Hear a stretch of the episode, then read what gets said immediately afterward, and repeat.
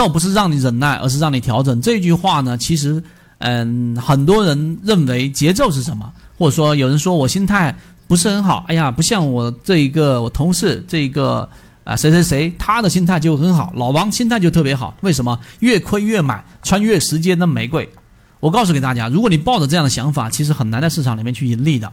这一点呢，是我们一路看过来。为什么？我们这里面给大家说一说，所谓的心态啊，不应该是定义为你认为啊，我说股票跌了，我能忍，百忍成钢。而所谓的心态好，是应该是当你发现节奏错的时候，第一调整节奏，第二跟上节奏。大家认为是不是这样？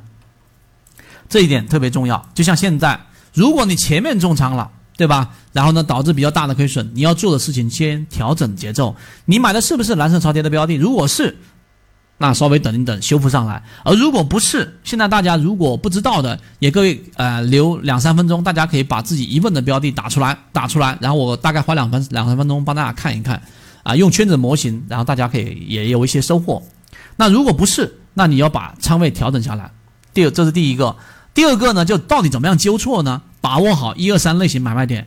你想一想，这个在教你炒股票108讲里面，禅中说禅已经给大家去很明确的讲过。我认为禅中说禅绝对是一个实战派，因为当时大家都知道啊，他是这个操盘一些标的里面的，以前我们也讲过，那他是真正的游资，真正的交易者啊。那他说的这个，我是在圈子里面给大家说过，1买、2买、3买，一个标的当中有3次连续的买点，你错过了1买，你还有2买可以参与，2买错过了还有3买可以参与。而如果你连续错了3次，就正如刚才我们所说的卖点，你连续性都已经跌破了黄色均价线，你还要用幻想来支撑自己，那在这个市场当中，你就是市场里面这个活该的新鲜肉，被绞肉机里面不断的汲取你的财富啊！当然这是第一点。